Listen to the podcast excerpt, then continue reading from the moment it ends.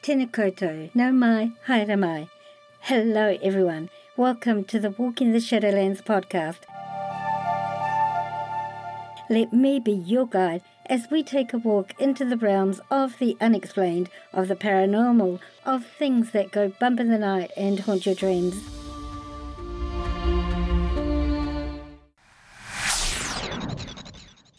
Your hosts,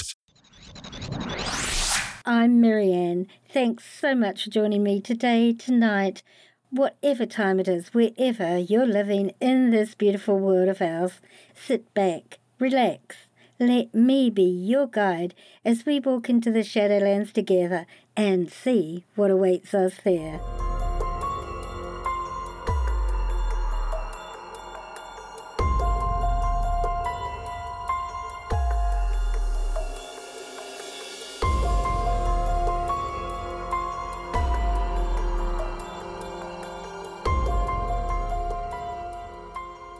Kia ora. Hello, everyone. Welcome back if you're rejoining us this episode, and a special welcome if you're a first time listener to the Walk in the Shadowlands podcast.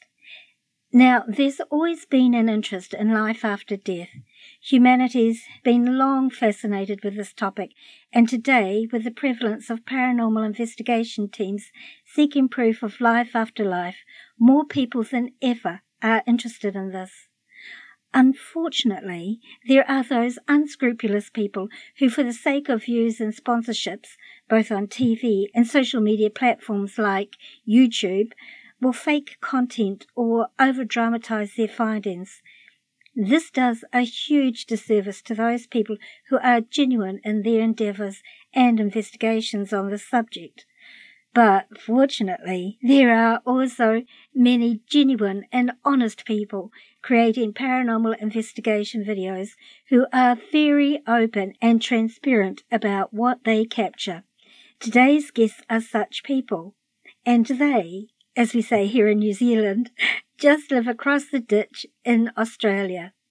The question, as always, is are you willing to walk with me into this part of the Shadowlands and see what's in store for us? Then let's begin.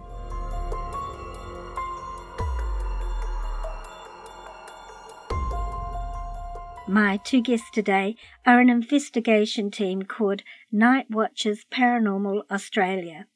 These chaps are genuine investigators who collect paranormal evidence using real paranormal equipment they explore and investigate some of the most haunted places in Australia to find real, raw, and legitimate evidence of the afterlife. This is what you call ghost hunting at its finest. All evidence caught on camera from EVPs, photos, thermal captures, EMF spikes, SLS captures, and more. These chaps have been friends for over 30 years and both have their personal reasons for getting into the investigation field. And also, did I say? They're really great blokes. My guess, Pete and Dan.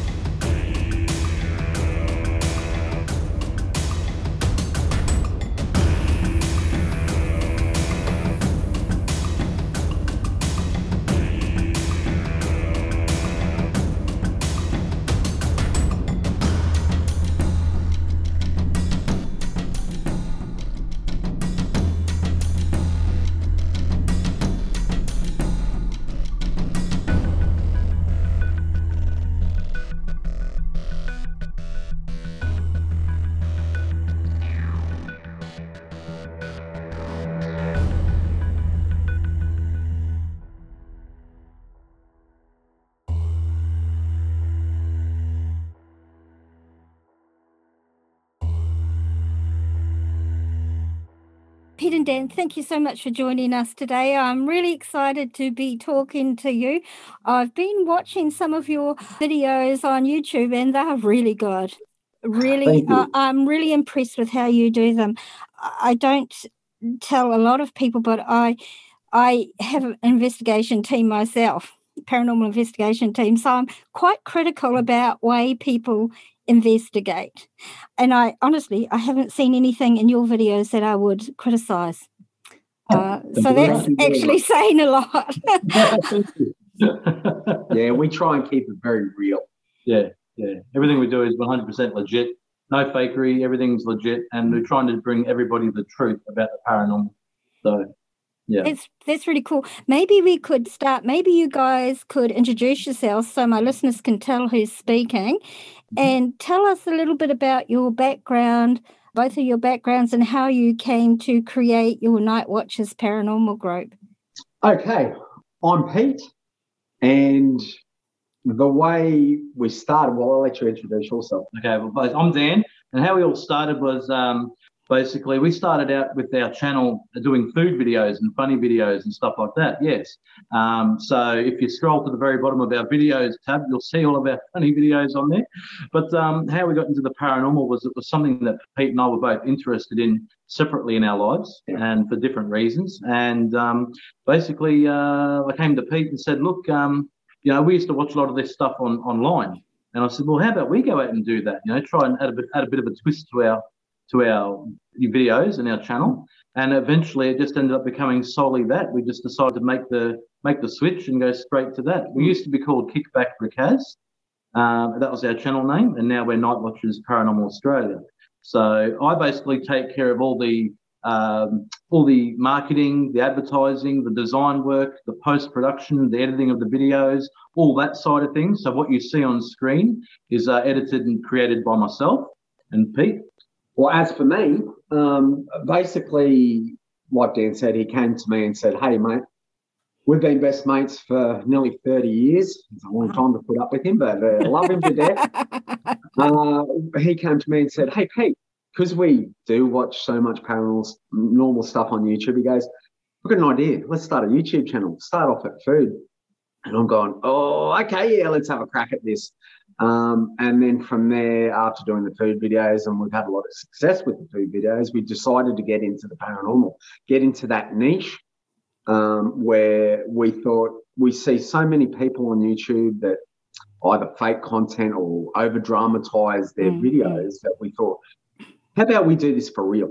You know, we go in, have a look at a location, find the evidence, don't fake anything, because that's important to both of us. Um, and that's how the channel started. Now, as for me, um, how I got into the paranormal, I had uh, an experience when I was young um, that scared the life out of me. I was lying in bed. I think I was about 12 years old, and I just went to bed, and a set of hands come up and grabbed me on the arms and held me down to the bed. Now I was stuck in that position for about an hour, hour and a half, and then the hands went back down under the bed.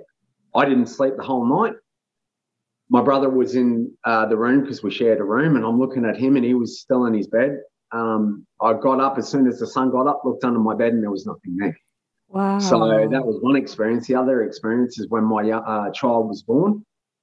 Um, his mother was in hospital um, just after giving birth to him. I was at home and I was in an old barn house, you know, on the Sunshine Coast. Now, one o'clock in the morning, I was about to go to bed, and then all the cupboard doors in the house that decided to open and close by themselves. Mm. The lights were flicking on and off, um, and people were. I had a six foot fence around the house, and people were running up and down my uh, balcony. So that really inspired me to do a bit more research. And then when Dan come to me and said, "Hey, Pete, this could be a good thing," that's what really pushed me to do it. So that's our story, my story. Yeah. Did you, sorry to interrupt, did you look into the history of your house at all to see what possibly could have been causing that? I did. And that's the thing we always say on our videos that you've got to look at the history of the land underneath. Mm-hmm. It might be a new building, but that still doesn't explain the history of the land. Now, it was one of the original uh, farmhouses in the community on the Sunshine Coast here. And there were a couple of dodgy things that happened on that site. So I'm guessing that's just a preamble to what I experienced. Right.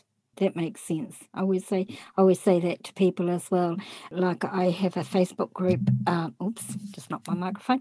Where that this podcast actually started from, and I get a lot of people coming to me saying, "Oh, I'm having issues in my house, but uh, it's a brand new house." And I always mm. say to them, "Look, it doesn't matter if your house is brand new. It could be the land that it's on. It could be something that came in with one of the builders." or the mm, workman who yeah. was working on the home. Exactly. You've got to check these things out, and just because yeah. it's mean that you're not going to get anything. Yeah. Yeah, exactly right. Yeah. Yeah. Exactly. No, you did right there. Yep.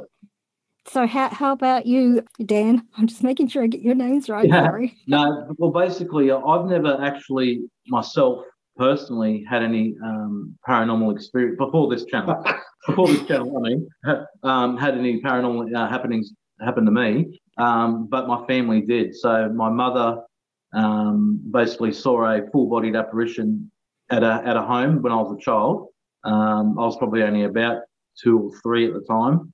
Um, my mum saw it, and then she didn't tell anybody. And then uh, about a month later, about a month later, my my brother, who was nine, uh, no, he would have been about 12, 11 or 12 at the time, sorry. He came home from school, was home alone, and he saw her and uh, he locked himself in the bathroom and cried until mum got home. Wow. And he explained to mum what he saw, and it was the exact same lady that mum saw. And then we moved out of the house probably about um, six months later, and my auntie and cousin they moved in, and we, um, my mum hadn't told them about the the paranormal activity that happened there. Well, then my auntie came to my mum probably about two months after that and said that she'd seen a lady in the house and it, it described the exact same lady that my mum and my brother had both seen. Wow. So, yeah. The front living room was that cold that my dad used to keep his beer in there instead of the fridge. That's how cold the front living room was. Well, that's yeah. convenient, isn't it? I've never heard of spread energy being used for that before. There's a, there's that that would be typically Aussie. yeah, oh,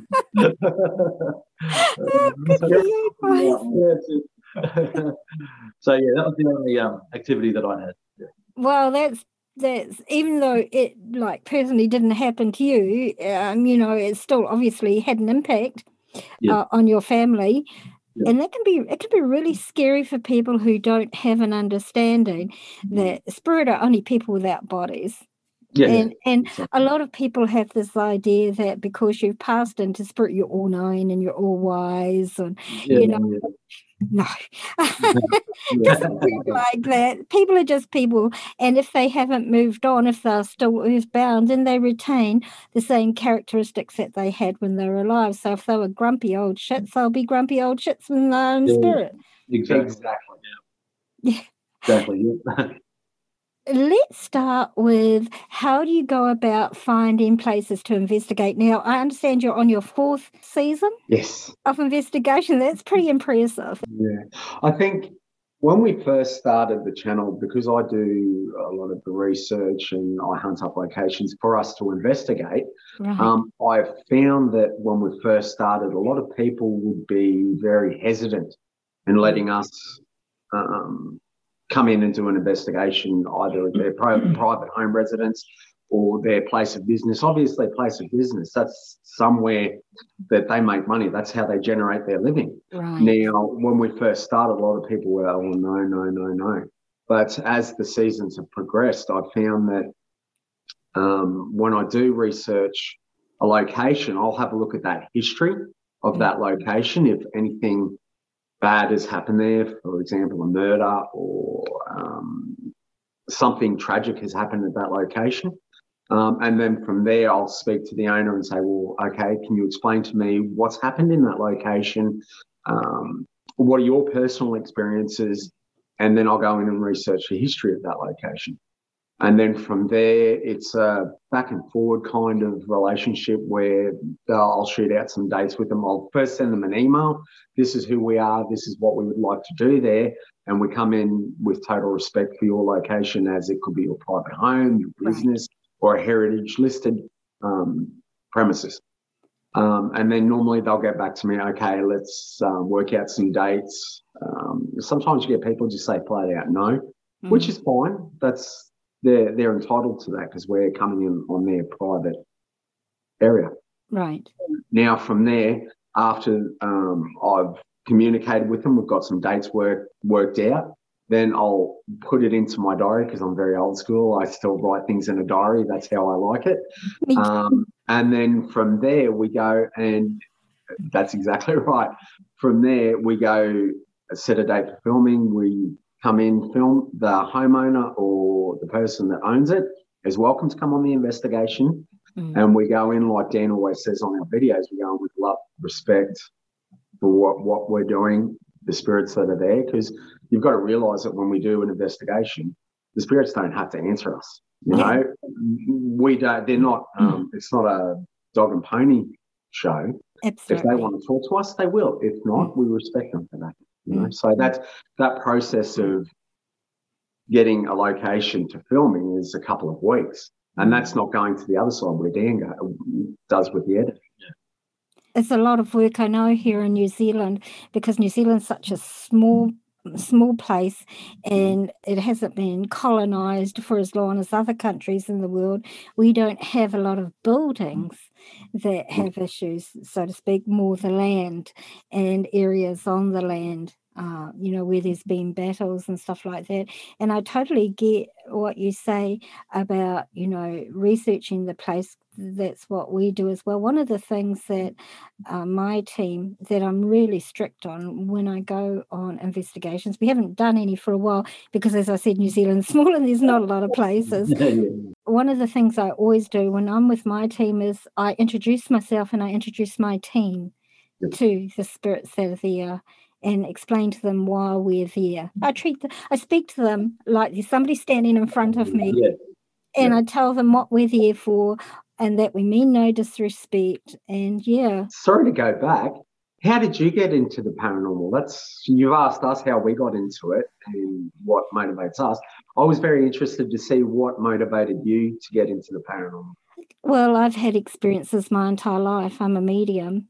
Okay. Um, and and plus, I've had star people encounters my entire life, so for me, it's just it's as much a part of my life as breathing is.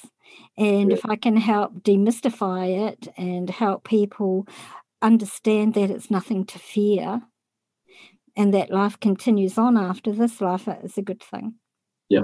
Sorry, I just had to ask that question. No, that's, that's, interested in that. that's, that's perfectly okay. Yeah. And I love this subject. I love hearing about people's experiences and I like seeing like you guys I can see how passionate you are about this and how much pleasure you get out of it. And it is exciting doing these investigations because you never know what you're going to find.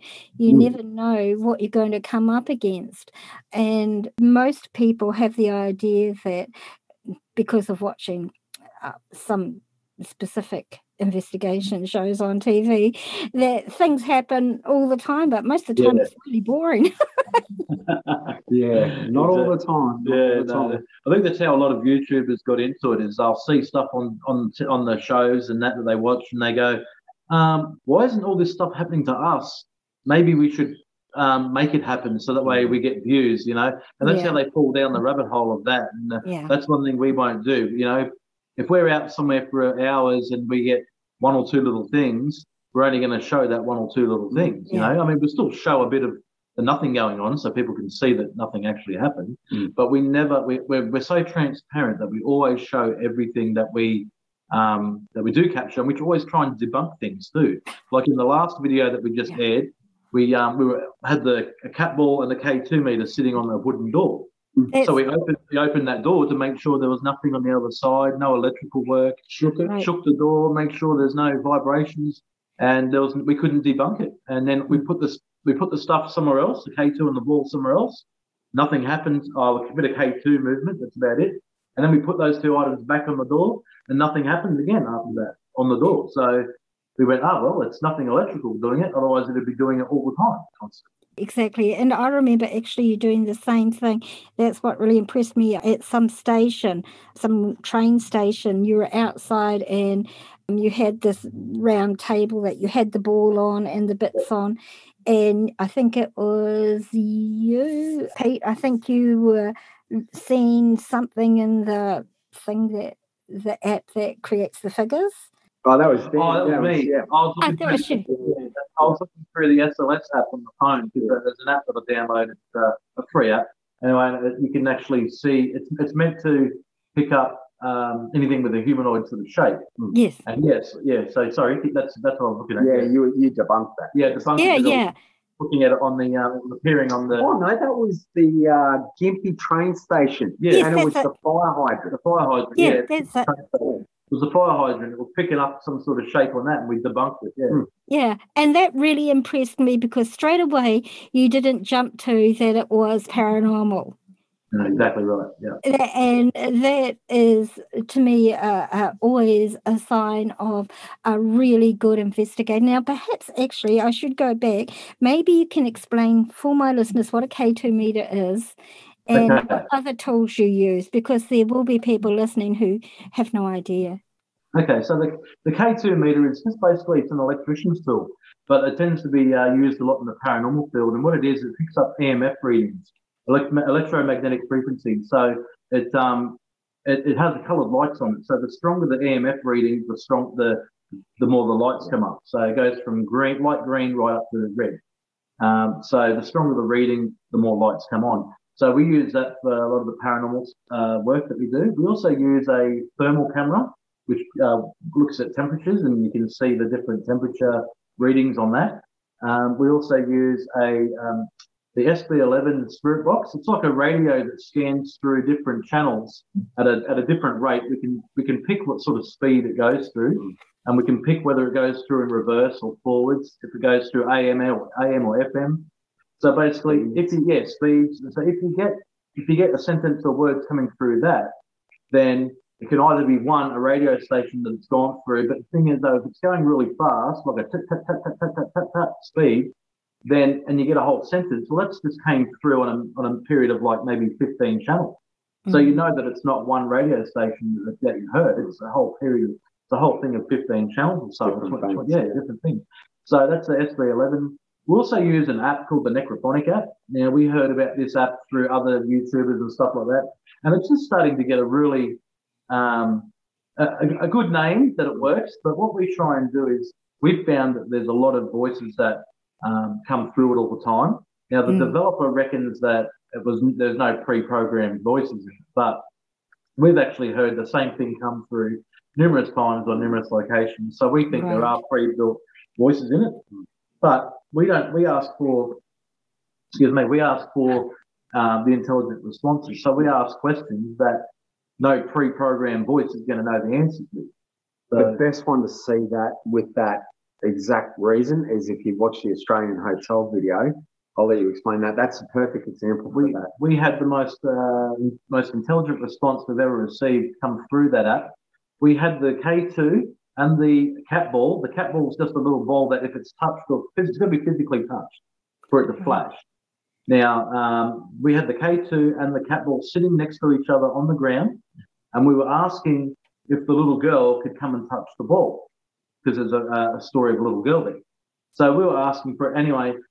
It, it, got touched, and the same time that it got touched and flashed, the K2 meter went off at the same time. So it's a double confirmation. That's why we have two tools sitting next to each other. So you can't, it, it shows that there's no fault in one of them. You know what I mean? Right. So we had two, two that went off at the exact same time.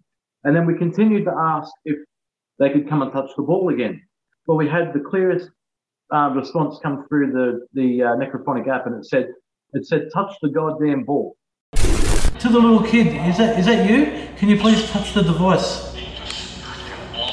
Oh, it's flickering again to the little kid, is that is that you? Can you please touch the device? Oh, it's flickering again. To the little kid, is that is that you? Can you please touch the device? Oh, it's flickering again. You see the Australian Hotel episode? It's uh, episode one for season four. It's our opener for season four. you'll see in there the actual response, and it's clear as a bell. It says, touch the goddamn ball. Yeah. Now, for that to happen and come through on a device that one we pretty sure has pre-programmed voices in it, but that there is an intelligent response. We'll also ask questions like, how many okay, how many living males are here right now? We use the word living because there could be they could be giving us a number of the spirits that are around as well. Right. So we go, okay, we know there's two of us, or certain circumstances there's three of us in the room, or four, depends who we got with us, you know. But we'll say, how many living how many living men are in this room right now? And it will say three or two, or it'll give us the exact answer we're looking for. If you go to the um, the Caloundra Cemetery, it was the first time we ever used that necrophonic app, and we asked the question. There was three males and there was one female. We asked the question, how many of us living are standing here right now? Four. It said. Then we said, how many men are standing here right now that are living? Three. And then it's then we said, how many women? And then a few seconds later, one. It gave us four intelligent, well, sorry, three intelligent responses in a row. All correct. Yeah, all correct. Yeah. yeah. three or four intelligent responses, all in a row, all correct. So we use the necrophonic app. What are you doing? We also, yeah, with the necro. Sorry, mate, Yeah. I'll let you finish that. Yeah. But after with the necrophonic app, we also do our sensory deprivation sessions. Now, with that, Dan gets outside to answer, uh, ask questions. I'm in a di- completely different room. Um, I do most of the sensory deprivation because unfortunately Dan gets dizzy from it. Yeah. He can't be blindfolded because basically what happens, you put on a headset, get blindfolded, you plug it into the SB11, and all I hear is the sound of the SB11 with the blindfold on, so I can't hear what's happening around me or Right. see what's happening around me. So then I'll get outside, answer, uh, ask some questions, and any intelligent responses that I get, I'll yell out.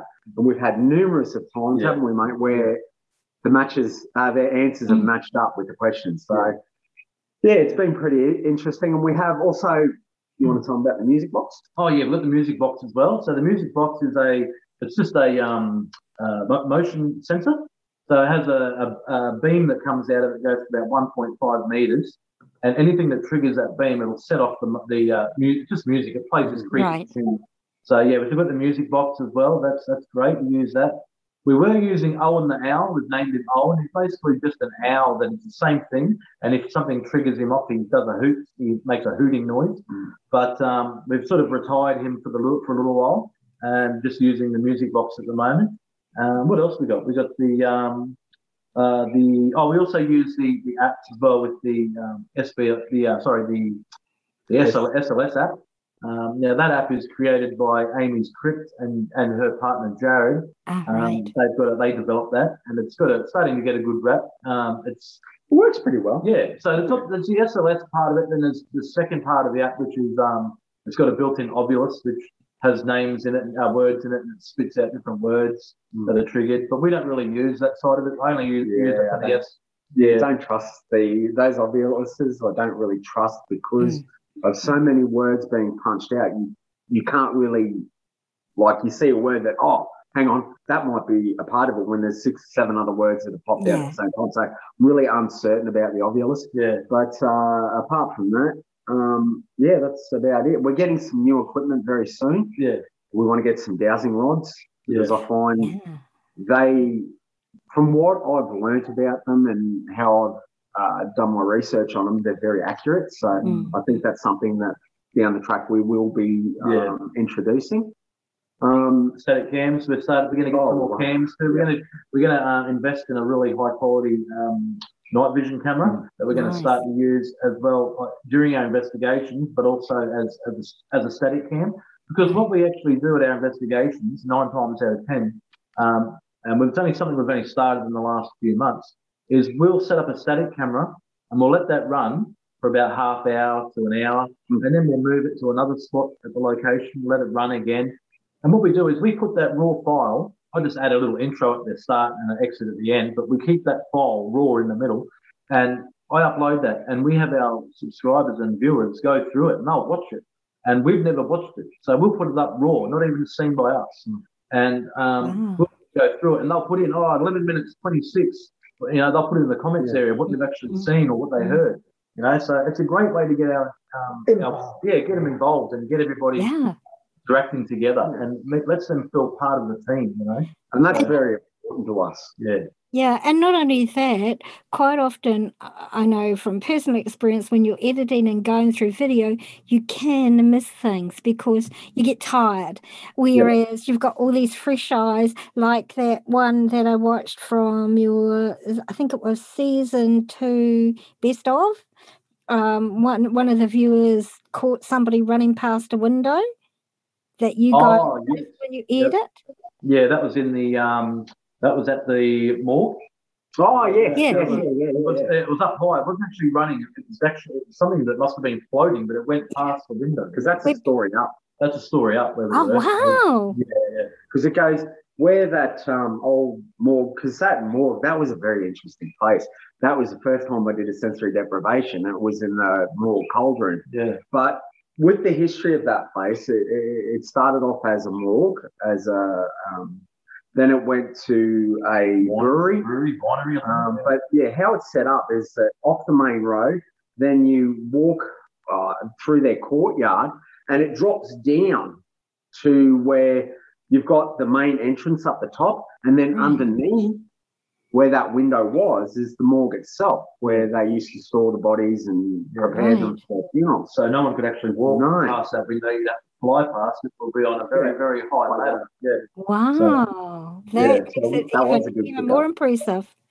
Yeah, so that's that's a perfect example of the of the um, static cams. That's exactly why we put them up, so people can spot stuff that we can't. Plus, it takes hours. Like Pete used, poor Pete used to do that. He'd sit there at Oh. home and he'd be watching these things for hours upon hours, and that's how I got the idea. I thought, Yeah. well, actually, a friend There's of a ours, reason yeah, a friend of ours actually um, gave us the idea. Yeah. She said, "Well, why don't you just get your uh, viewers to look at it with you?" And we're like, "Oh, that's a good idea." So yeah, There's an interesting story because I said to Dan, we do um, the Majestic Theatre a lot, and now that's a very historical building Yeah. because it's one of the only silent movie theatres in the, left in the world. Oh, Now that's been around for I think they're coming up to their hundredth birthday. and they just had it. Oh, they just had it. Yeah. Um, but in that, I at that stage I was watching the static cams. Now, one part of it, I'd gone through all the static cams and I watched it late at night, so I was a bit dozing off, and I'm like, oh. The next morning, I'm like, I better watch this again because if I don't, Could miss I something. could miss something. Yeah. And lo and behold, we caught the uh, curtain moving by itself. Ah, And if. I didn't go back and watch that, Yeah. we would never have found that. Which that's that's a great thing. Sorry, mate. That's a great thing. Is it got because he caught that. One thing we noticed after we after he caught that, next time we went there for the second time and the third time, we put a static camera right on the curtain, and all three times the curtain lifts up, it Mm. stays there, and then comes back down. The best one we ever captured was on the return we just done in season three, Mm. um, where we took Bilko and Ali, some uh, their radio presenters at the station here, Zinc FM, that we go and uh, do podcasts with. But um, they they came with us and they they saw it as well. And if you look at that video, um, it's uh, yeah, it happens a lot. The, the curtain actually lifts up, it holds there, and then comes back, and it pulls back as well. And there was no wind, no windows It's all open, locked up. everything's locked up. It was not a, it was dead still, not a Mm. single breeze at all. And And the interesting thing, sorry for cutting Yeah. off, mate. The interesting thing, the way Bilko reacted to Yeah. seeing that curtain move, he's like, "Oh my god, oh my god!" the reaction, it just validates Yeah. what we do. That we don't fake it. This is real, and Mm. that's why we take our subscribers on videos with us because it helps for them to see what we do, how Yeah. passionate we are about it, and to see that that they validate what we do. Another thing Yeah. too is we've got this. Um, he's actually become a, a fan of ours and a bit and a bit of a follower of ours, and we follow him as well. But he's called The Shape, and he's an American YouTuber, and he wears a hockey hockey mask for a bit of privacy, um, you know, um, remain anonymous. But anyway, he debunks fakers. Mm. He's looked at our stuff that much that he just goes, I can't, I can't I can't, I can't pick anything, man. There's nothing that I can get. And we said to him, well, you won't because everything we've got is 100% legit. So he watches our live streams now. He talks to us all the time. He actually sends people over to us to watch. He always goes, if you want someone Wow. real, guys, go over and see these guys. And they, and they come over and So yeah, he's he's really It's yeah, really interesting when you've got a paranormal debunker that can't debunk you. yeah. Yeah, that's Yeah. I've got goosebumps. That's really awesome. yeah, because debunkers and and they have their place, and Yeah. rightly so because I know how they put TV shows together, and uh, the shows that they've had on have really not done. Uh, a service to us at all. The No. only thing they've done is bring it in public's mind, but Yeah. creating, yeah, it's just not good. yeah, Yeah. creating a false uh, uh, thing about it. Persona, you know? yeah, yeah, it's- persona about it. Yeah. It's very disheartening when you see someone like a TV show, and I'm not going to name them, but Yeah. when they get in and have to fake content for views, that Mm. to me is disgraceful. Yeah, You know, we didn't start this channel to be like that. No. Yeah. For us, yeah. it's something we're very passionate about, and it's Yeah. important to us to find that truth. yeah, And Absolutely. with programs like that that come in and do that, I think it's disgusting. yeah, yeah. Same. It is. Uh, And- Sorry. And now the other thing that seems to be the latest thing is that everything's demonic. oh, yes, yes, that's that's one thing. Everything's Oh, a well, demon. yeah. Oh, you got a demon. Oh, you got to apologise. In the re- the research that I've done, because I do have the Archdiocese of Brisbane's contact details for that very reason. But like I say to people, that in the research, I'm I love demonology. Anything to do with that, I really enjoy reading and studying. Yeah.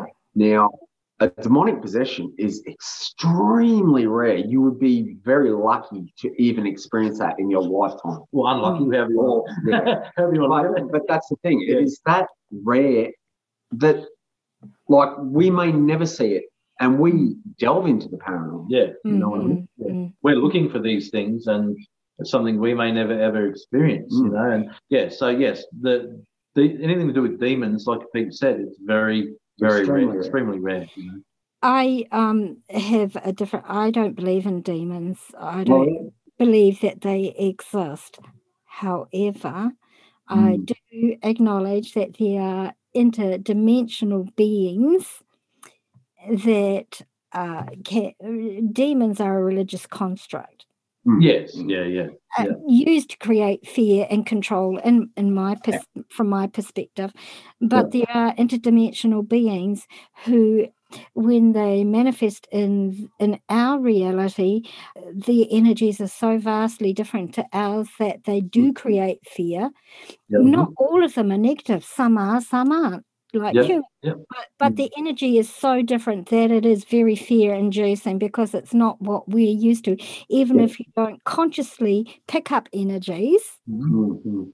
you know you you do notice the difference and speaking of negative energies have you guys ever come across anything negative or in any way uh, disturbing in your investigations I could say yes. Um, there's one place that I loathe. I hate it. I hate going there. It just scares the absolute life out of me. You know what I'm talking about? Uh, Hang-. Hangman's House.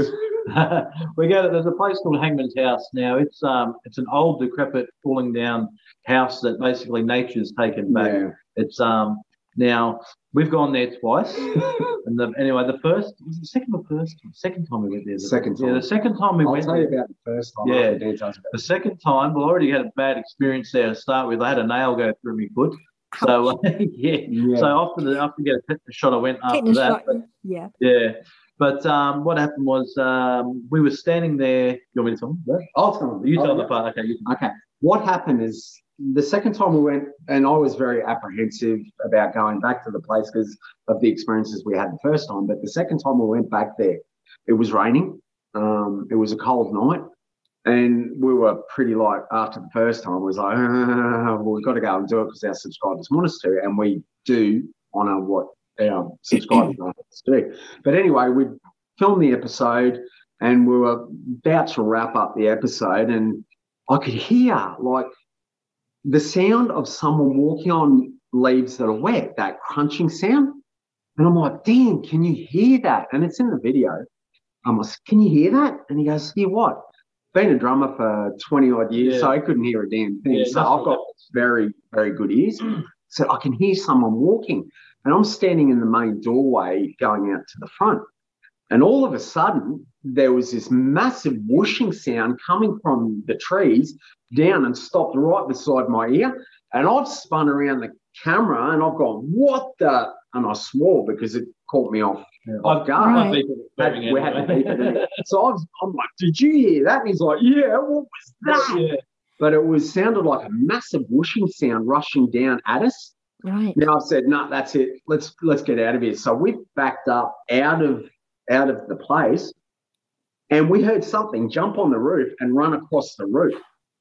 Oh. And I'm like, dude, there's something up there. And he's like, hang on, I want to get on camera. I want to get on camera. I'm like, damn, where are out of here. But the weird thing is, like, people can go, "Oh, it's probably just an animal." Now, the thing is, though, yes, if we didn't have if we didn't have that whoosh sound come up to our ear, Mm. like something's just swooped at us, that there's nothing there. If we didn't have that, we'd go, "Ah, it's just an animal or a possum or something running on the roof, jumping out of the tree." The thing is, though, that happened, and then all of a sudden we hear this rustling in the bushes, and then something like, and it sounded like something human sized jumping onto the roof, you know. And running like And on all. Yeah, running. So it was really, really. So that that freaked us somewhat. We're like, nah, we're out of here. Let's go. We were, ra- we were wrapping up anyway, like you said. What about the first time? Oh, you tell them better. Okay, the first time we went to the hangman's house, and I got this through a friend, this location. I'm like, yep, yep, we've got to do more abandoned locations that have a region past. So the now the history with this, apparently an elderly lady owned the home. Um, she passed away, didn't have any family, so the house was left derelict. You know, it's been sitting there for oh, 20, 30 years, if Yeah. not more. Yeah. But the first time we went there, now this is out in the bush. There shouldn't be anyone around. We're fl- filming at seven, eight o'clock at night.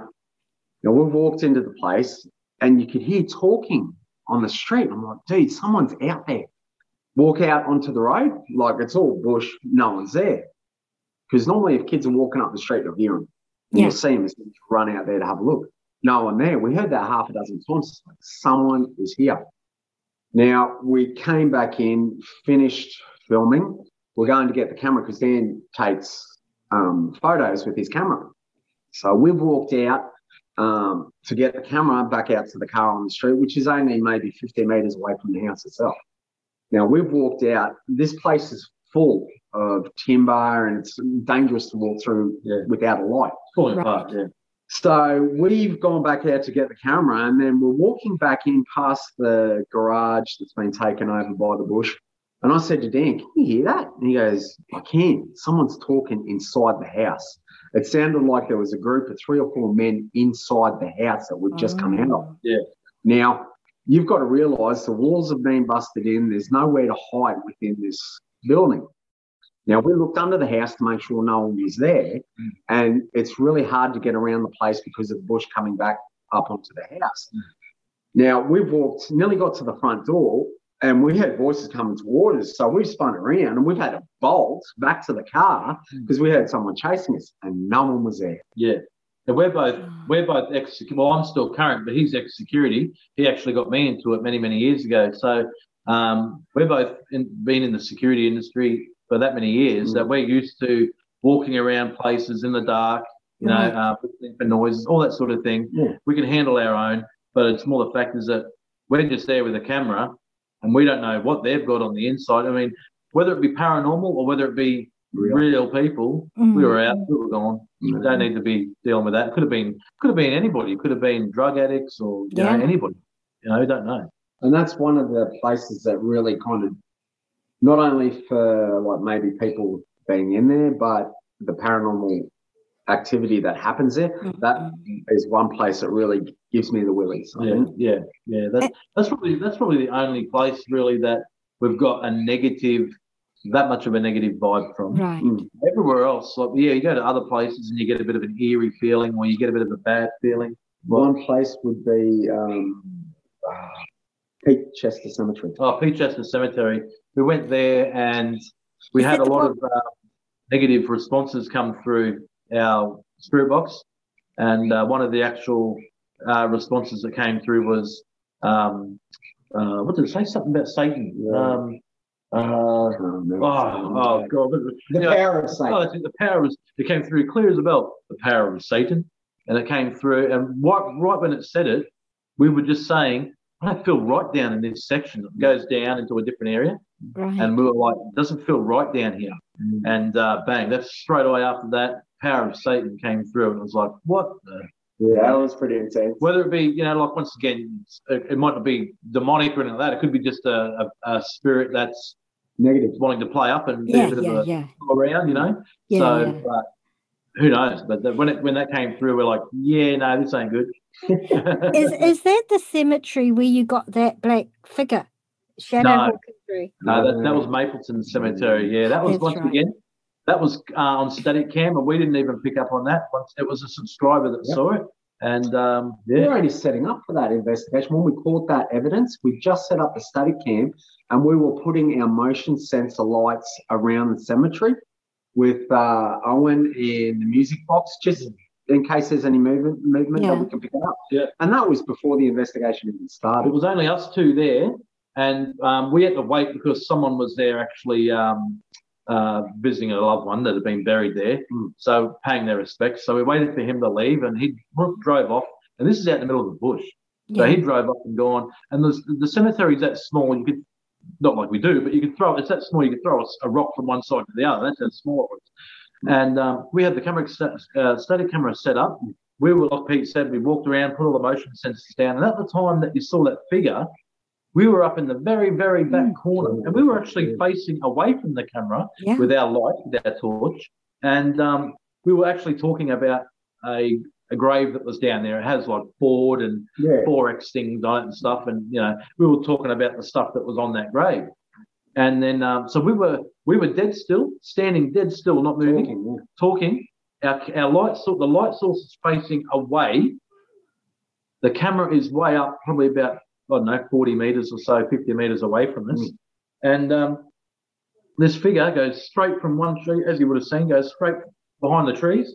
And then Yeah. if you look at that left hand tree, excuse me, look at the left hand tree, you actually see it come out on the other side and dive in. Inside straight. It, tapers off and dives into the ground.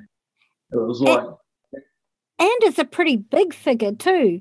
Like Oh, yeah. it, it ha- looks like it has to be at least seven or eight foot tall, judging by the distances it's at and seeing your heights. And you guys aren't short guys. Your height, you know, Mm. it, it was taller than you guys. yeah, exactly. Yep. We were very excited when we saw that footage. It, it, it kind of makes us both feel, I guess, that we're, because we're doing this, we're actually catching legitimate evidence. Yeah. And it makes us feel good. It's like it just drives us to find that more evidence, Yeah. more, more, more. It really pushes us. Yeah. But the interesting thing about that video too, that had night vision on. So it was dark enough that you couldn't really see anything. That's why the light was on. Yeah. So because the night vision was on, it's picked that shadow figure up without us even realizing. Yeah. Yeah. Pretty impressive, eh? So for, Yeah, for awesome. those of you listening, go and check them out. They're really impressive videos. And if you don't have time to watch the entire video that's from, uh, I'm pretty sure that cuts in your best of season two. Yeah, is we've also got it. We've also got it as a sole video on our on our video. Go to our videos tab, and you can actually see it. It goes about fifty five seconds. I've actually taken that section and put it up as, a, as its own little video, and it Mhm. says um, "Shadow Figure Caught," you know, as the title. You know. And he Yeah. actually zooms in so you can see it very Yeah, clearly. Oh, I'll have to have a look. I didn't notice that. I'll have to have a look for that because I've watched quite a number of your videos. I was really impressed uh, with the quality of them. Oh, what the quality of the editing for a start. That's very good job. You, Daniel. Nice- Thank you very much. job, Thank Dan.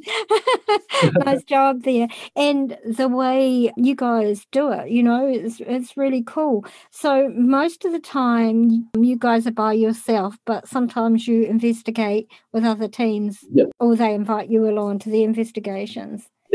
Yeah, yeah, exactly right. We actually work with Haunted Down Under, the girls from Haunted Down Under. Um, you can see them on Amazon Prime. They're very, they're very, very big in the community down in Brisbane. We also work with uh, Pariah Paranormal. Dwayne and his team are lovely people. The Same with Nadine and the girls. Yeah. Brilliant to work with because we have such a good working relationship with both those teams. We choose to work with them as much as we can. Yeah. um, because it's important that you get along within this community. Oh gosh, Um, yes. there is a lot of negativity, and we only Mhm. work with a certain few um, because of that very reason. Because the most important thing is to find that paranormal evidence. It's not about bitching and moaning and groaning between Absolutely, teams, which yeah. I think is very negative for this industry. Yeah. But for us, it's that we have a good working relationship with them and we're friends with them. It, it's important to promote them as well as them promoting us. Yeah, Yeah. exactly. Yeah. I agree. I absolutely agree. And that's how it was with my last lady too. Uh, my last investigation team, which was a female investigation team Yeah. in the states, and they d- and do that with specific teams in the states as well. It's a good thing to promote unity in in the paranormal community because egos can get in the road. Very Um, much so. Yeah, very. We've seen it already. We, we, we know. Yeah, yeah. Yeah. So, what has been your favourite investigations that you've done? Oh, favorite. Yeah, Oh, there's so many. Um, I know it's Oh. hard, isn't it? Yeah. I'd actually, I reckon one of my one of my favourites. I can't say it's the favourite, but one of my favourites would be the um the up at Gameri, um the Mm, um the, what's it called the the Grand the Grand Hotel. Joe's Grand Joe's, Hotel. yeah, Joe's Green Hotel in Gameri. That's from season one, episode Two? two or something like that. Yeah, or yeah. Anyway, it's uh, they had a it got burnt down many, many, many, many, many moons ago, and they rebuilt it. And uh, there was about seven people that perished in the fire, Wow. and uh, we had some really, really weird things happening. Pete was holding the camera and pointing it at me, and he could see embers, like little ember Mm. things flying around. From a fire. And he's like putting his hand out in front of the camera to, to feel like, what's this? Like, and I'm like, what the hell? and, I, and, he, and he's talking to me, and I said, well, I don't see nothing. There's nothing there. I said, what are you seeing? He goes, little ember things, and you, see, you can see it on the camera. Little ember things. They're not bugs or anything like that. They're just little lights sort of flicking off like like fire embers. Mm. And I was like, wow, that's so weird. But there was that, and we had um, uh, different voices come through. Uh, we caught it. Oh, we caught an apparition on our static camera uh, in the bedroom. And Most was, haunted room? yeah, that was in the Shall most haunted that? room. Room eleven. Yes, 11, 11. 11, yeah. room eleven. Yeah. So we had an apparition caught there, and um, also another one of my favourites would be, um, oh wow, probably the mall. Um, oh, there's so many. I don't really have one particular favourite. You know, if anything, I really do. I'd have to say my favourite location would be probably the Majestic Theatre Mm. um, because we have so much activity that happens there. And Right. it's, um, yeah, I don't know. What about you? That's for me, one of my favourite locations was the World War II bathhouse. Now, the reason why that it wasn't very big, but the reason why that's one of my favourite locations is because of the history with the World War II soldiers there. um, Right. because it's over 100 years old and the amount of activity that happened with the sensory deprivation Oh. i actually had something grab my knee and it felt like I someone remember seeing actually that. grabbed my knee Yeah. Yeah. so for me that was one of the most intense because i had to do the sensory deprivation session twice because the camera said it was recording but the red light was flashing recording it didn't record so we had to do it again Yeah. which basically ramped up the activity and made it more intense. Um, so World War II Bathhouse for me is one of my favourite episodes. I Yeah. love it. But another one is going back to the Majestic Theatre. I've got three actually. Going back to the Majestic Theatre with our, uh, Bilko and Ali. Um, they're good friends of ours um, from Zinc FM, and I loved how they experienced and their reactions that they had when they Mm. were there with us Mm. um, and they felt safe with us, but they experienced the paranormal, which for me just brought a lot of joy to my heart to see them react that way and Yeah. for us to take them in there to experience that Yeah. for the first time, which was fantastic for me. Um, and I, I also have to mention working with Pariah and um, Haunted, Oh, the girls, it was fantastic. You know, they are my favourite episodes because of the interaction we have with other teams, but Right. also the experiences that we had there. yeah, goodness yeah, yeah, it. yeah. Good number is a good one because at the very end of the video, we actually have uh, in the um, Number one, yeah in the first video. no not that one in the, when we went with Pariah and that yeah the uh, what do you call that thing at the back? The um the, the crematorium. Yeah. Yeah, it was out the back, and um, we had the light flick on on the inside, and you could actually see a figure standing in. Yes, yes, Yeah. I remember seeing that. Yeah. That that- was that that was really really interesting. One that the lights came on by themselves, Yeah, and two that you could actually see the figure standing in the window. That yeah, was yeah. really impressive. Really Yeah. impressive catch. The other one that really impressed me that you guys got, I don't know where it was, but it was the room with the the nurse mannequin. And Oh, that was- Oh, yeah. Um, that was Gympie Gympie Gold. Gold, uh, yeah. Gold Mining and Historical Museum. Yeah, yeah. That was pretty cool. Yeah. Now the, the story with that was the lady had been seen by um, people Yeah. sitting on the edge of the bed, on the hospital bed that's in the museum there. So we thought, okay, well we'll see if we can get her to come up. And the, the dress on that mannequin moved. There was no once again everything's closed up. No Music we- box. yeah, the music box went off. The the, the, the dress moved. Um, what else? We had other things come through in the in the uh, SB11 and things like that. Yeah. that Oh, Owen was set him up in another part of the museum, but the doors were closed. There's no breeze, and it was activated, like someone was walking past it. yeah. And we had the camera set up, the study cam set up, that if someone was going to walk in front of that owl, we would have seen them. yeah. So that for me is incredible that we could get uh, device activating and no one's there. Yeah. Another thing too. Another thing too is this. Uh, some of not all of it, but some of our equipment. some of our equipment is just bought from places like Bunnings, Mm. like a normal warehouse. Um, the reason we do that is because in the past we've had a few people go, "Oh, but you're using you're using paranormal equipment. It could be rigged. You know, it could be made Yeah, to yeah. figure and do things." So okay, we'll go. We'll do this. We'll, we'll one up you. We'll go buy some stuff from Bunnings That everyone it's just anyone can get. It's not rigged for paranormal stuff or whatever. And that's Owen the Owl. He was twenty dollars just for a little motion sensor that hoots when he when he's activated. And um, mate, he's worked, Yeah, two he's years, worked man. himself. Yeah. What about it? Um, uh, that uh, Joe, Joe's um waterhole when Oh, he was doing a sound deprivation, uh, sorry, sensory deprivation session in the room that um this young fella took his life. Um, unfortunately. yeah, um, and he was sitting right under the spot that it happened, and he could feel this big solid desk, like a big solid Mm. office desk. He felt it shake. Yeah, that was Oh. pretty He felt it shake while he. Oh. Yeah. That gave Yes. very, yeah, that was a very interesting location because of the history with the pub Yeah. and the young gentleman there had um, just broken up with his girlfriend, suffering from depression, which we stressed in that video is always important. Go and get help. If you Yeah. suffer from this depression, make sure you ring those numbers to really get that help you need. Oh gosh, And yes. unfortunately, that young gentleman committed suicide. He was only 18 years of age, and Oh. it, it was a very tragic story. Mm. But the experiences that we had there with the paranormal, Mm. um, with that young gentleman, was just incredible. Yeah. Absolutely amazing. Yeah. Yeah. Wow, that's so sad. Uh, I deal with that a lot. Uh, from both ends, from those who have passed and those who are dealing with it.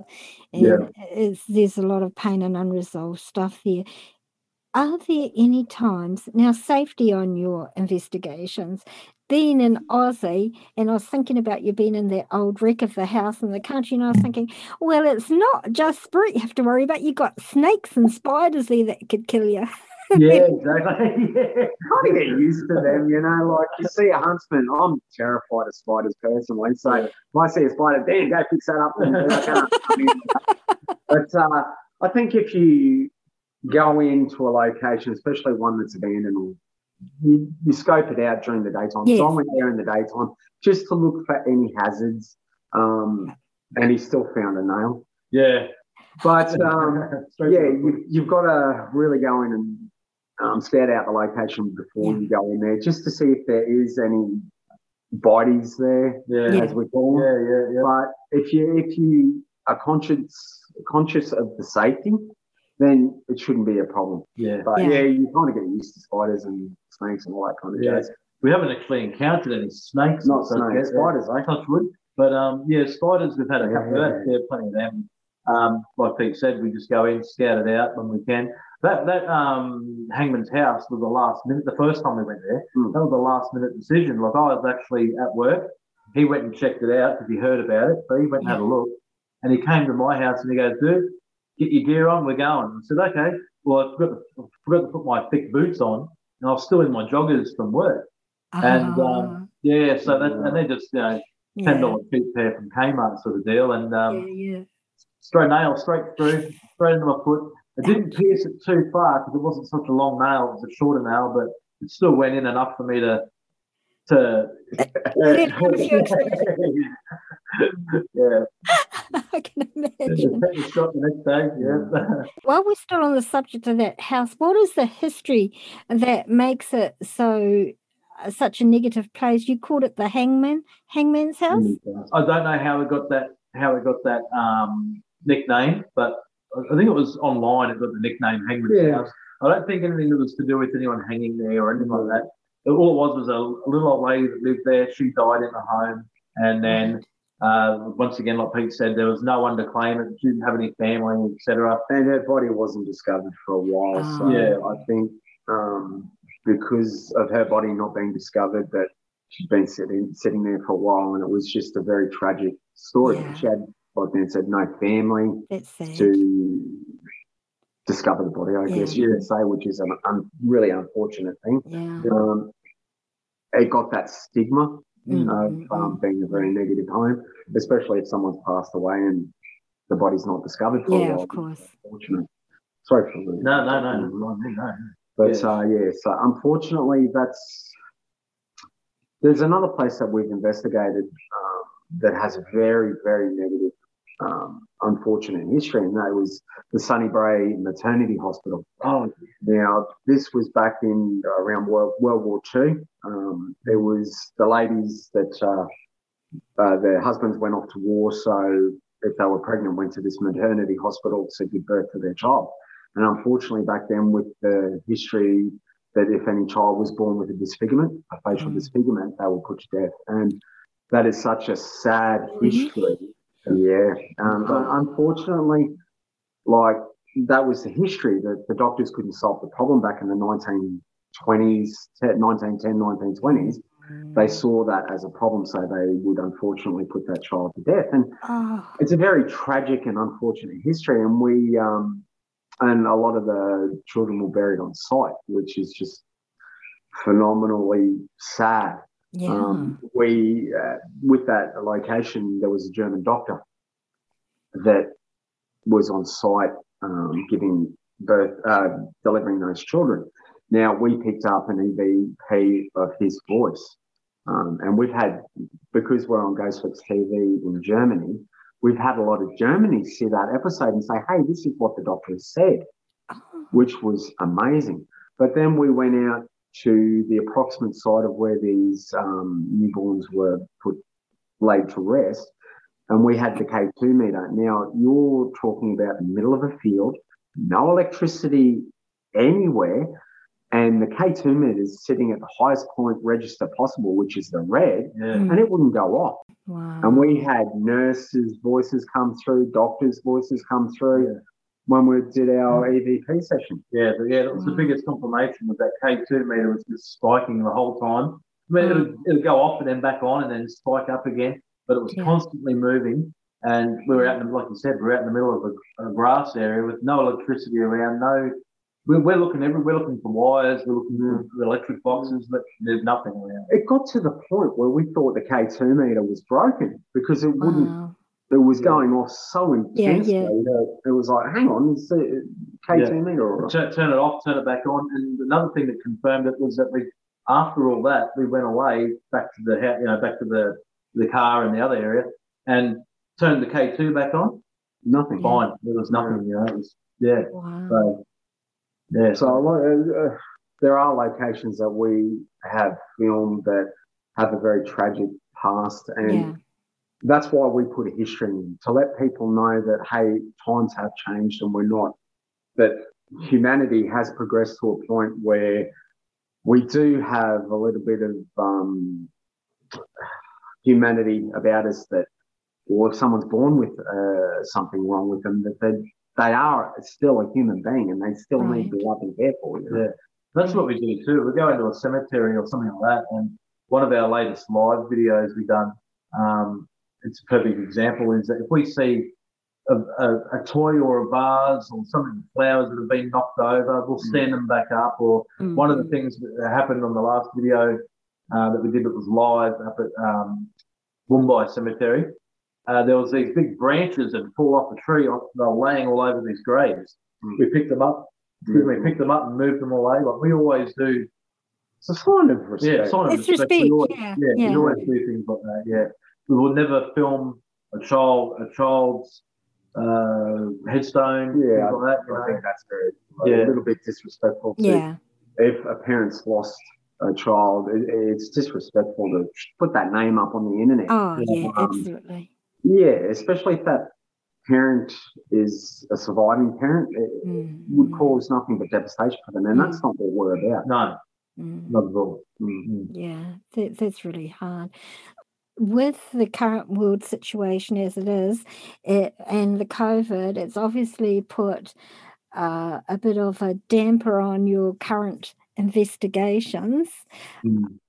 So, what are you guys able to do for the moment? Are there places that you are able to go in your area? Yeah, yeah, um, yeah, there are. We can still travel locally. There are plenty of places between where we are and Brisbane, mm. um, and and even north there's plenty of locations we can still go to. Right. The ones that we can't go to at the moment, we're finding hard to be in state lands because we're very lucky in Queensland. Yeah, we're very in Queensland where we are. We're very, very lucky. That's yeah. why everyone's moving here. Like the amount of people that are moving here on a daily basis is absolutely phenomenal. phenomenal. I know, I know. My daughter just sold her house and she put it on the market and they just it like sold within a couple of days because of all these people coming from Sydney to get yeah, from. Yep, exactly when COVID settles down and New South Wales is safe to visit again and you're allowed to visit again, have you guys considered going to the, oh, what's that place called in Sydney? It's the oh, quarantine station. Yes, that's Q Station. We have yeah. actually looked at that. Um, oh. I think when things open up, we, because where we stand with the channel is that the channel is actually now paying for itself, which is fantastic for us because it allows That's us awesome. to go further. Yeah. Um, there are a couple of places in Sydney and Melbourne that we are planning to go and investigate. Yeah. Station is one of them. Yeah. Um, but unfortunately, like you said, with COVID, we have to wait mm. um, until that moves on. But we're definitely going to have a look at that. There's a hospital down there that we're going in Melbourne that we're going to do an investigation at, and we do want to get down to Tasmania to do uh, have a look at Port Arthur as well. Yes, yeah. yes. Um, especially that would um, be interesting. Yeah, yeah. The with the shooting down there mm-hmm. with Martin Bryant was very unfortunate and stuff like that. We're not really looking at that side of it. Mm. People don't realise that there is used to be a um, convict prison. Convict. Yeah, yeah, that's what now, I was thinking the of. History yeah. with that prison itself yeah, yeah. is tremendously mm. terrifying, mm. especially what the convicts suffered when they first come to Australia. Yeah. So that's one place that we definitely want to get down to, and we're in talks with them at the moment. Yeah. But um, yeah, there's a lot of locations once these once these borders open because we do want to eventually get across the ditch and say good day, yeah. um, come and do some investigations over there. Basically, the idea, I guess, with the channel is that we want to do this for a living. You know, yeah. this is something we're both passionate about, yeah. and if the channel can help us get overseas to other countries, then we can really broaden out for our subscribers and our viewers that are very important to us. Yeah. yeah. And like we say to them, without you guys, we don't have a channel and it's yeah. plain and simple. Yeah. Um, that we want them to come along for the journey and experience with us. Yeah, it's that's another reason why we're doing this three part series at the moment at the um, old Gympie Town. Old, old, old, old, old, old, Petrie Town. old Petrie Town. Yeah. So we've just um, put episode the part one up, which was the um, the old railway. Uh, station. station that was we did the we did the railway at Gympie, but then this part one of this actual um, mini series, this three part mini series we're doing at the moment, is all in old old Petrie Town, and it's the railway that's actually in there. Mm. Um, so we just done that, and then the next one we're going to do a couple of uh, another locations within that old Petrie Town, mm. and then the third part we're actually going to have some special guests come along and and feature on that as well. So um, yeah, so we're trying to bring as much to that to our audience as we can, um, and trying to keep it real, letting everybody know that there are real, and this is what a lot, a lot of our uh, subscribers and followers are loving is that we are legit, we are 100% Mm. real, we don't fake anything, we're so transparent. Um, we bounce off each and, other. and they love our personality because we've Yeah. been mates for nearly 30 years. Yeah. There's there's like they, they tell us, and we can't see it because we're not looking for it, but they tell us that it's like there's this vibe, like this positive vibe that's just vibrant, oozing off us when we're doing our investigations, you know? So, Well, I see it between you two just talking, like you know, one will start, the other will, you know, I can. It's like an old married couple, really. you know how couples get into that. They get into a, a pattern and a rhythm together, and you guys are like that. You know, Thank you. Thank see you. that you've been together. You you're used to each other's nuances, and yeah, and you know how each other works, and yeah. you yeah it's really i can see that it's a really good team uh, i'm i'm so impressed with your work where can my listeners find you Okay, so our YouTube channel, we're on YouTube, and it's Night, Night Watchers Paranormal Australia. And um, basically, we're on uh, Facebook. Um, we've got a Facebook page, which is Night Watchers Paranormal Australia. Um, yeah, um, no, that's, Oh, that's the page. Then we've got a Facebook group, which is Night Watchers Paranormal Australia hyphen group. And then we've also got um, Instagram, which is Night Watchers Paranormal. And we've got Twitter, which is, um, Night Watchers Paranormal Australia. yeah. And then we've got TikTok. TikTok, which is Night Watchers Paranormal. Paranormal. Yeah. So, so if you're not reading Night Watchers Paranormal on whatever you're going on, you're probably going to find us. So, yeah. Easy to find that's awesome where where are you guys looking at going from here what's your next move We've got some awesome, awesome investigations coming up. Um, obviously, we do want to go in, interstate when COVID lifts again. We will we'll do that, but we've got some really big collaborations with some really big locations coming up in the in the in this season. This season, beginning of next season. Um, but we're now finding that the bigger locations are starting to contact us, Yeah. um, which yeah. is yeah. amazing That's um, wanting us to film there. So we've gone from doing our local stuff now, we're expanding. We want to expand a bit more in Queensland, go into New South Wales, and try and get around the country a bit more in the next couple of seasons. yeah. That's very important to us now that the channel is financially viable for us to do that. Yeah. That's Um, awesome. one of the big things, I think. What about you? Yeah, I think yeah, traveling. We just really want to get out there and well, we've uh, we haven't actually exhausted the the coast where we No. are now. There's no way we've only just scraped the surface. Yeah. But the fact is that we want to start touching a few of the locations that are around um, interstate, and you know, Mm. before we want to do interstate before we actually go international. You know, because yeah of course you know, Get our country yeah, get a, get our country out there, and a lot of people are watching us from America and Germany and places, Mm. and they're going, "Didn't realise how many um, how many uh, places were active over in Australia." Mm. You know, and we're like, "Well, Yeah. yeah, pe- people die everywhere." Yeah. and, and Australia has uh, really the history of Australia is quite brutal Oh, Yeah. very much for, so. for both the Aboriginal people and for those who were sent here as prisoners. Yeah.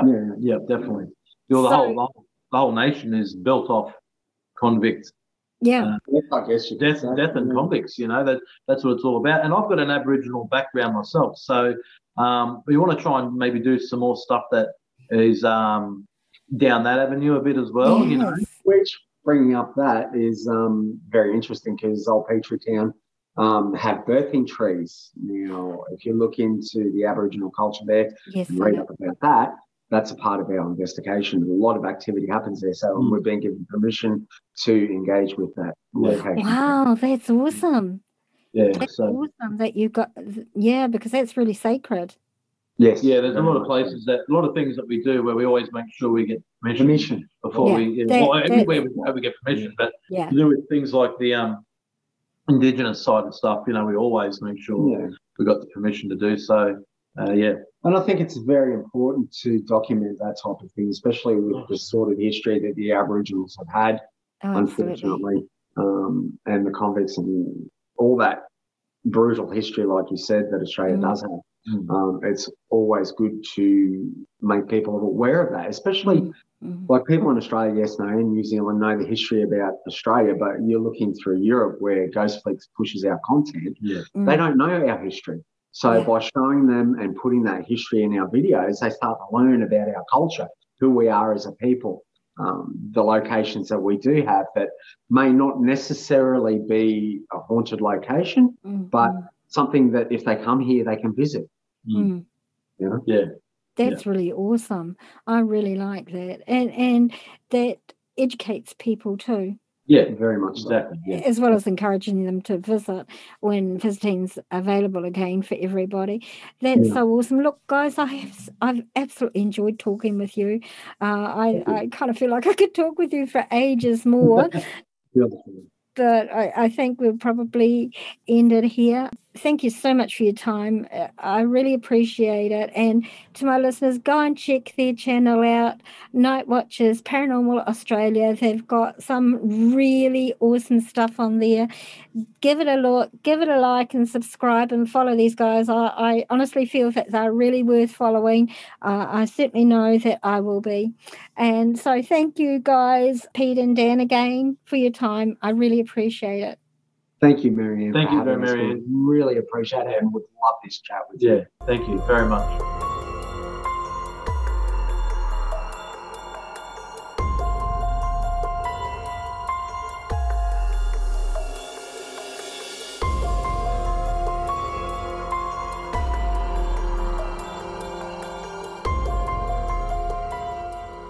I know.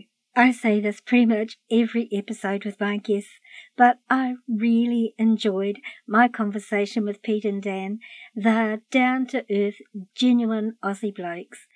And also, they've promised to take me on an investigation with them when I eventually get to return to Australia to visit my daughters and grandbabies who live there. I have to say I'm pretty excited about that one. Check out their video investigations on their YouTube channel, Night Watchers Paranormal Australia. They are really great, honest investigations.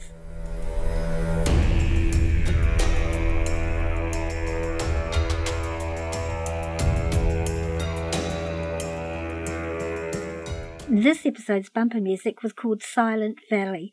I like the didgeridoo like sounds in the beginning of it. It reminded me of their home in Australia. Do you enjoy this podcast? Then, so you don't have to miss an episode, make sure you subscribe on your favorite podcasting platform. This podcast is available on all free podcasting platforms or apps, including iHeartRadio and Pandora as well. Also, if you have Alexa, Simply say these four words Open Walking the Shadowlands, and Alexa will play our latest episode for you. Have you ever considered becoming a patron of our show? Just head over to patreon.com forward slash MCC15 and sign up now. As a patron, you get early access to the podcast episodes and a special members only page on the podcast website, walkingtheshadowlands.com, that has bits that end up on the digital cutting board and little extras, like the disembodied voices that I heard during my conversation with Patti Negri two episodes ago, and the EVP that we caught on this week's episode. Did you hear it? You can also download full written transcripts of each episode and an extra special that's just been added because I've moved hosts and now have the space on the website. I've uploaded almost all of the video conversations, raw, unedited, warts and all conversations I had with my guests. So if you're a Patreon member, you can actually get to see the interviews and you get my absolute appreciation and gratitude. So, what are you waiting for? Head over to patreon.com forward slash MCC15 and sign up now. It only costs you the price of a cup of coffee a month. Check out our Facebook page, Walking the Shadowlands, our Instagram feed of the same name, and our Twitter feed at Shadowlands10, TikTok under Walking underscored the underscored Shadowlands. Like and follow for teasers of our upcoming episodes. If you don't have a smartphone, then you can listen to this and past episodes from walkingtheshadowlands.com. For those hearing impaired, there's a full written transcript of each episode on the website so you don't miss out at all.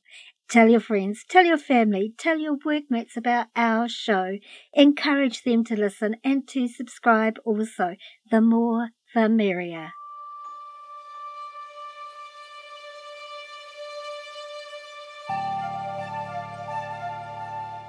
Thanks for listening to this episode. Ka kite ano, oia koi. I'll see you again.